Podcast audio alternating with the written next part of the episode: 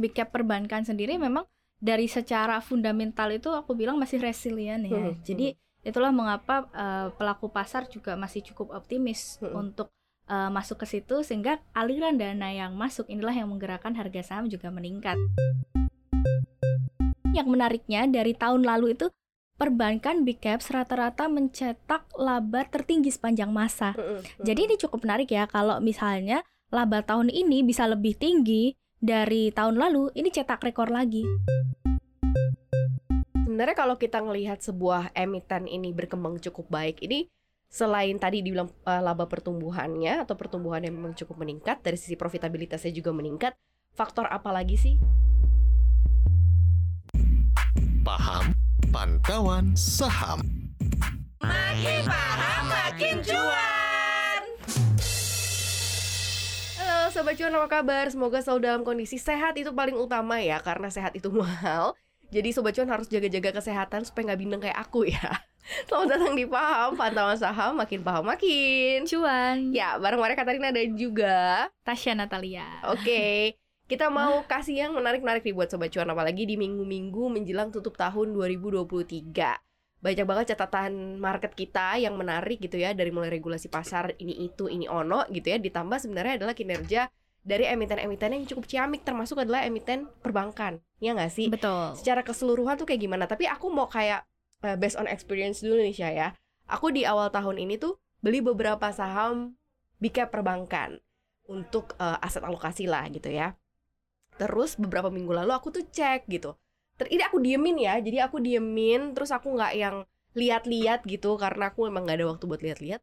Ternyata dia kasih returns eh, itu sekitar 8 sampai 10 persenan. Oh, lumayan ya. Diemin loh ya. Diamin Dan itu big cap perbankan ya. Nah gimana nih sobat cuan? Kalau Tasya ngeliatnya gimana? Oke, untuk big cap perbankan sendiri memang dari secara fundamental itu aku bilang masih resilient ya. Hmm, Jadi itulah mengapa uh, pelaku pasar juga masih cukup optimis Hmm. untuk uh, masuk ke situ sehingga aliran dana yang masuk inilah yang menggerakkan harga saham juga meningkat. Ya, Hmm. secara gampangnya sih seperti itu ya. Tapi kan kita juga nanti perlu melihat oh bagaimana kinerja-kinerja di dalamnya begitu. Bener. Adi di cap perbankan perlu dinotis nih ada BCA, ada Mandiri, ada BRI, ada BNI gitu ya. Iya betul. Eh, Panin masuk nggak sih di situ termasuk yang Sebenarnya bank big caps tuh kita lebih kepada KBMI 4 ya. Mhm, atau oke. kelompok bank modal inti di atas 70, 70 triliun, triliun. iya. Iya. Mhm. Jadi yang masuk eh, baru empat itu aja. Baru empat itu aja ya. Sebenarnya Panin didorong nih untuk bisa masuk ke KBMI 4 gitu ya. Iya. Karena dari sisi eh, penyertaan modal ini masih belum cukup. Oke, kita fokus ke Mandiri, BRI, BCA dan juga eh, BNI ya. Secara overall eh, empat saham ini atau empat eh, big cap perbankan ini gimana sih Syah menurut kamu?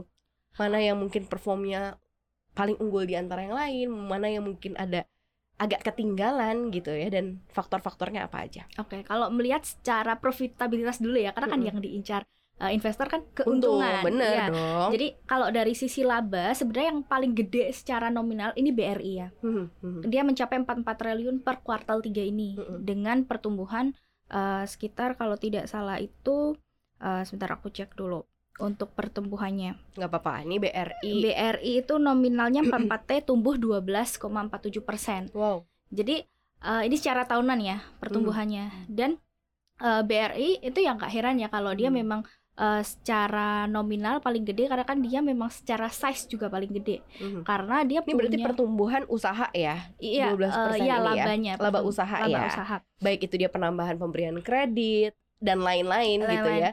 Masuknya adalah ke 12% ini. Iya si BRI 12%. ini ya. Terus eh, dia kan memang eh, dapat keuntungan itu kan dari bisnisnya yang cukup besar ya, apalagi dia udah masuk PNM, Ya, ya, terus ya. kemudian pegadaian Mm-mm. kayak gitu. Terus yang kedua yang terbesar itu adalah Bank Mandiri. Mhm. Itu dia nominalnya 38,1 triliun, tapi dia pertumbuhannya juga paling tinggi nih 27,4 persen secara tahunan. Mhm. Lebih tinggi bahkan dari BRI tadi Iya ya. lebih tinggi. Ini bahkan lebih tinggi dari yang lainnya. Dari yang tiga lainnya dari gitu yang ya. iya Oke. kurang dua ya. Mhm. Kalau BBCA itu 36,4 triliun Oke, eh, labanya tapi tumbuhnya 25,8 juga Mhm. masih eh, di bawah tinggi. Mandiri, Iya di bawah Mandiri tapi Mhm. masih di atasnya di BRI atasnya BRI, pertumbuhannya. betul. Kemudian yang terakhir BNI. BNI, itu tumbuh 15,1 persen dengan eh, labanya itu mencapai 15,75 triliun. Paling bawah, paling, Paling bawah, lah ya. iya. Mhm. Kalau dari sisi pertumbuhan mungkin BRI kalah, tapi Hmm. dari segi nominal BRI paling unggul. Lalu kalau dari sisi eh, apa pertumbuhan yang paling unggul itu Mandiri ya. Hmm, Karena kalau hmm. Mandiri kita nilai dari keempat bank itu yang udah leading untuk Hmm. bank digital kan juga Mandiri ya, dia Hmm. punya live in seperti itu. Oke, sebenarnya kalau kita ngelihat sebuah emiten ini berkembang cukup baik, ini selain tadi dibilang uh, laba pertumbuhannya atau pertumbuhannya memang cukup meningkat dari sisi profitabilitasnya juga meningkat, faktor apa lagi sih? Karena kan kalau kita lihat sebenarnya sizing dari perbankan nggak tahu ya apa masih bisa lebih luas lagi karena kan memang menjangkau sebenarnya kalau menjangkau eh, untuk beberapa masyarakat yang belum bankable biasanya ada projected masing-masing nih di setiap perbankan tapi sebenarnya ngeliatin ngelihatnya akan seperti apa sih kalau uh, Tasya lihatnya Aku punya satu metode sendiri ya namanya Eagle. apa tuh Eagle tuh pertama kita eh, ngelihat eh, earning. Itu tadi kan Eagle berarti I E gitu ya E, earnings oke A terus G Eh, G, L L, L, E E. oke kayak E ya Iya, eagle ya kayak burung elang nih.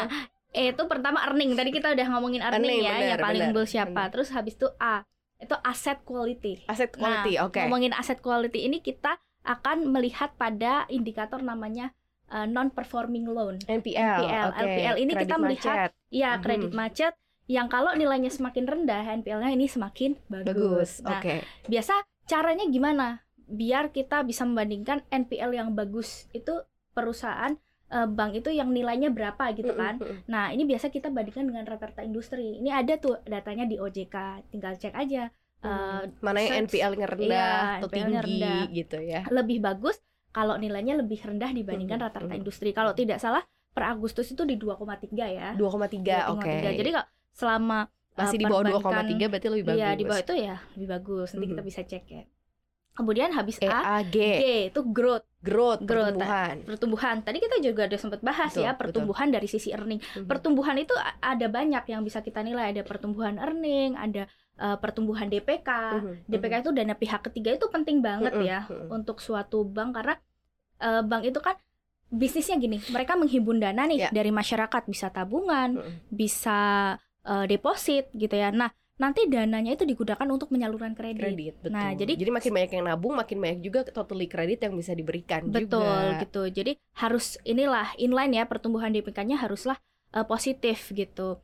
Kemudian eh, selanjutnya L. ada L. Mm-mm. L itu liquidity. Mhm, Nah, ini berhubungan setelah tadi ada DPK, itu kan perusahaan menghimpun dana. Mm-mm. Nah, liquidity ini berhubungan dengan dana yang disalurkan. Nah, Mhm, kita melihat pada rasio loan deposit ratio, atau LDR. LDR. LDR itu nilainya juga lebih bagus kalau semakin sedikit. Mhm, Karena kan mhm. kalau di atas 100% itu artinya kan banyak loannya yang dikeluarkan oleh Mm-mm, perusahaan. mm-mm, Nah, lebih baik itu di bawah 100% Mm. ya karena kan dengan eh, apa banyak deposit maka perusahaan itu punya kemampuan untuk menyalurkan kredit ke depan lebih ekspansif Mhm, seperti itu. Oke, dan E yang terakhir E yang terakhir itu eh, lebih kepada sama ya earning tapi ini lebih kepada earning yang eh, valuasi mungkin kayak kita melihat dari PBV atau Oke. mungkin ROE ini Mhm. em, melihat lagi kepada eh, gimana sih kemampuan Hmm. dari earning perusahaan itu untuk memberikan imbal hasil Mhm, kepada mhm. investornya Mhm. seperti itu. Oke,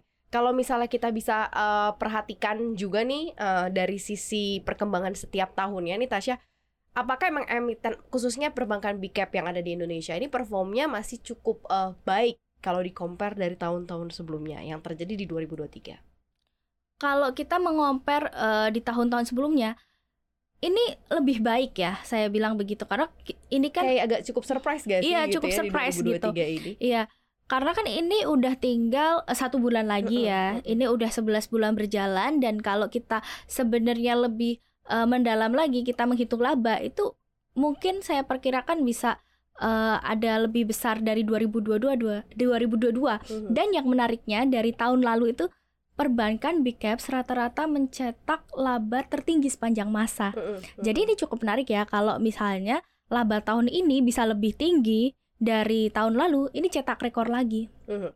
Jadi walaupun ada yang bilang wah valuasinya mahal bang, udah ketinggian kayak Mhm. gitu. Tapi kan dengan valuasi mahal mereka masih bisa mengupayakan kinerjanya juga tetap positif Oke. begitu. Ini ini menarik ketika orang-orang bilang valuasinya mahal nih eh, saham-saham perbankan gitu ya. Kalau dilihat dari eh, opportunity untuk kita menggali potensi kenaikan eh, harga di eh, di market gitu ya. Seperti apa sih potensialnya, potensial upside-nya dari sisi valuation? Karena kadang kita suka takut masuk ke saham yang eh, secara keseluruhan tuh udah mature, eh, udah mateng gitu ya. Biasanya up and down-nya nggak gitu signifikan gitu ya. Contohnya kayak aku tadi cerita gitu ya, di mana aku punya saham yang aku beli di awal tahun, eh kok di akhir tahun kemarin aku cuma cek-cek doang gitu ya, portonya ternyata naik 8% gitu ya. Berarti kan ada sekitar ada gain yang bisa dan itu nggak cuma dari satu perbankan ya, oke. Jadi ada beberapa bank big cap juga yang aku punya. Jadi kalau diakumulasiin dia kasih 8% gitu ya. Nah, eh, menurut Tasya sendiri gimana sih refleksi terhadap respon eh, kinerja yang baik terhadap kenaikan harga sahamnya di pasar? Eh, respon yang baik ya. Sebenarnya kalau kita melihat respon dalam pasar saham sendiri kan memang bukan hanya kinerja fundamental yang direfleksikan, tetapi ada juga psikologi pasar Mm. gitu. Dan kalau kita melihat dari eh, perbankan big cap sendiri, ini kan sebenarnya bukan hanya eh, fundamental yang dilihat, tetapi kita melihat juga pada indeks-indeks yang mana kalau kita melihat seperti yang baru rebalancing ya, Mm. seperti MSCI, kemudian juga FTSE, kemudian juga ada LQ45, IDX 30, perbankan itu masih menempati posisi pertama eh, sebagai sektor terbesar Mhm. yang berkontribusi Mhm. gitu. Jadi ya tidak heran kalau misalnya kondisi ekonomi membaik, kemudian aliran asing masuk kembali, ini biasanya akan membuat saham perbankan juga menguat Mhm. gitu. Karena kan dia masuk ke indeks-indeks besar tuh. Sebagai eh, investor yang mungkin eh, tidak punya waktu gitu ya untuk menganalisis satu persatu, dia kan mesti acuannya kepada indeks dulu. Benar, benar, benar. Gitu. benar. Jadi ya Dan in- investor institusi emang rata-rata masuknya ke bank ya, gitu ya. iya Asing juga banyak. kayaknya kalau ke Indonesia masuknya pasti rata-rata ke bank gitu ya, belum ke sektor lain yang cukup jadi pilihan gitu. Rata-rata mostly pasti ke bank. Iya. Memang karena dari segi porsi memang banyak. Mhm. Bahkan kemarin untuk di MSCI sendiri ya, eh, itu kan dia eh, lebih rinci tuh mereka memperlihatkan porsi untuk tiap konstituennya. Mhm. Eh, seperti BCA mereka eh, belak-belakan aja 25% Mhm. seperti itu walaupun pas di rebalancing ada saham lain seperti Aman yang masuk seperti itu kan tapi nyatanya adalah porsi perbankan itu masih cukup besar. Bahkan kalau kita ngomongin MSCI aja seluruh perbankan itu porsinya lebih dari 50%. Wow, oke. Ini cukup menarik sebenarnya untuk diperhatikan ya. Nah, up- untuk up next nih, eh, Syah, artinya adalah untuk opportunity yang terbuka untuk beberapa saham-saham perbankan ataupun mungkin investor, ih telat nggak ya? Gua untuk bisa mulai cicil beli nih saham-saham perbankan, coba coba kalau dari kemarin-kemarin sebenarnya sih kalau misalnya lo tahu eh kansnya dari kemarin-kemarin nyesel. Nyeselnya pasti nyesel karena kan Iya. dulu BCA harganya juga sempat direcehan sebelum ke sekarang kemudian stock split. Ma- BRI juga sama gitu ya. Nah sekarang ini mungkin salah satu harapannya adalah mereka stock split lagi gitu supaya lebih banyak lagi eh, bisa di- diserap oleh publik ya. Kalau Tasya ngeliatnya gimana sih kalau masih ada yang mungkin ragu atau opportunity-nya masih ada nggak sih untuk gue masuk ke big cap perbankan? Aku lihat masih ada ya, tentu aja masih dan sebenarnya kan yang udah naik mungkin kita lihat secara teknikal itu kan seperti BBRI kemarin kan naik kencang ya eh, tiga persen lebih gitu. Ya mungkin kita udah ketinggalan gitu, tapi tetap ada eh, opportunity di mana kita bisa menunggu retracement atau Oke. nunggu koreksi dulu. Nanti dia akan biasa sideways. Nah, tapi sebenarnya juga beberapa ada yang masih sideways kayak Hmm. Mandiri tuh dia sideways cukup panjang dan kayaknya belum terlalu naik sesignifikan BRI ya Mm-mm. ya mungkin kita masih bisa cicil-cicil. Yang penting kita nyicil aja Mm. em, dari porsi yang kecil. Jangan langsung beli apa namanya lamsam ya, karena Mm-mm, kalau mm-mm. beli lamsam di apa bank itu akan eh, resikonya lebih tinggi karena memang Oke. bank itu tuh namanya big caps ya naik 1 2 persen itu udah dibilang signifikan Benar, apalagi benar, benar, eh, benar. hubungannya ke indeks juga kan dia punya porsi besar ya Mm-mm. jadi dia naiknya lambat, lambat, lambat. Tapi kalau tadi kayak eh, Kak Maria lihat ya, Mm. nggak diliatin aja ternyata dalam eh, beberapa periode naiknya udah 8% kayak gitu. Jadi ini sifatnya lebih ke jangka panjang juga. Jadi kalau kita pakai metode DCA, nyicil nih sebulan satu lot, dua lot, atau sesuaikan aja lah sama porsi yang diinginkan, itu is okay gitu. Itu masih cukup eh, bisa dilakukan. Mhm. Dan ini bisa dilakukan di saham-saham big cap perbankan ya, cicil beli itu bisa dilakukan ya, karena mungkin Iya bisa. konsepnya bisa disimpan buat nanti next buat anak sekolah yang jangka panjang gitu ya, atau mungkin mau buat eh, dana pensiun gitu ya, Eh, 10, 20, 30 tahun lagi nih akan sangat terbuka opportunity-nya gitu ya. Iya, dengan catatan nih kita sesuaikan dengan porsi. Jangan Hmm. sampai ya memang ini saham yang menarik. Ini saham yang maksudnya bisa untuk jangka panjang. Betul. Tetapi kalau kita all in di situ, ketika nanti kondisi ekonominya juga eh, terganggu atau mungkin asingnya udah pada jualan ya kita kena resiko juga.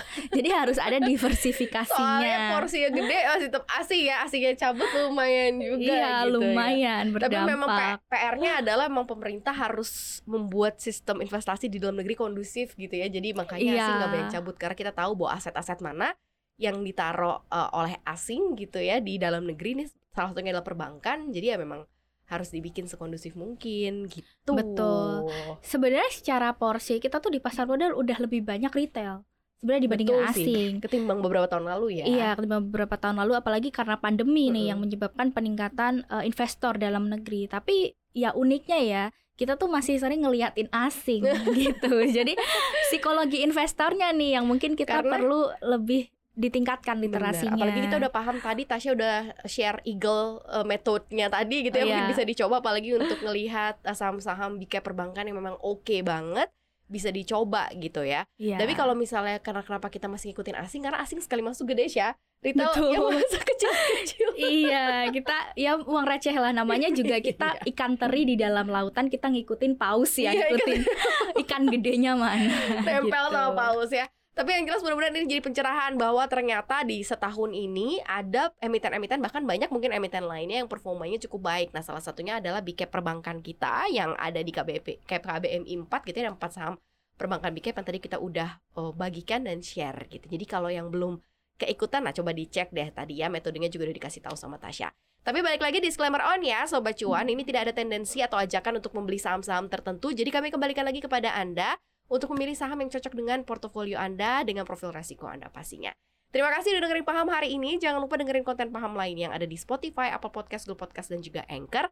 Follow akun Instagram kita di @cuap underscore cuan dan subscribe YouTube channel kita di cuap cuap cuan. Like, share, dan juga komen. Terima kasih Sobat Cuan, Maria dan Tasya pamit. Bye-bye.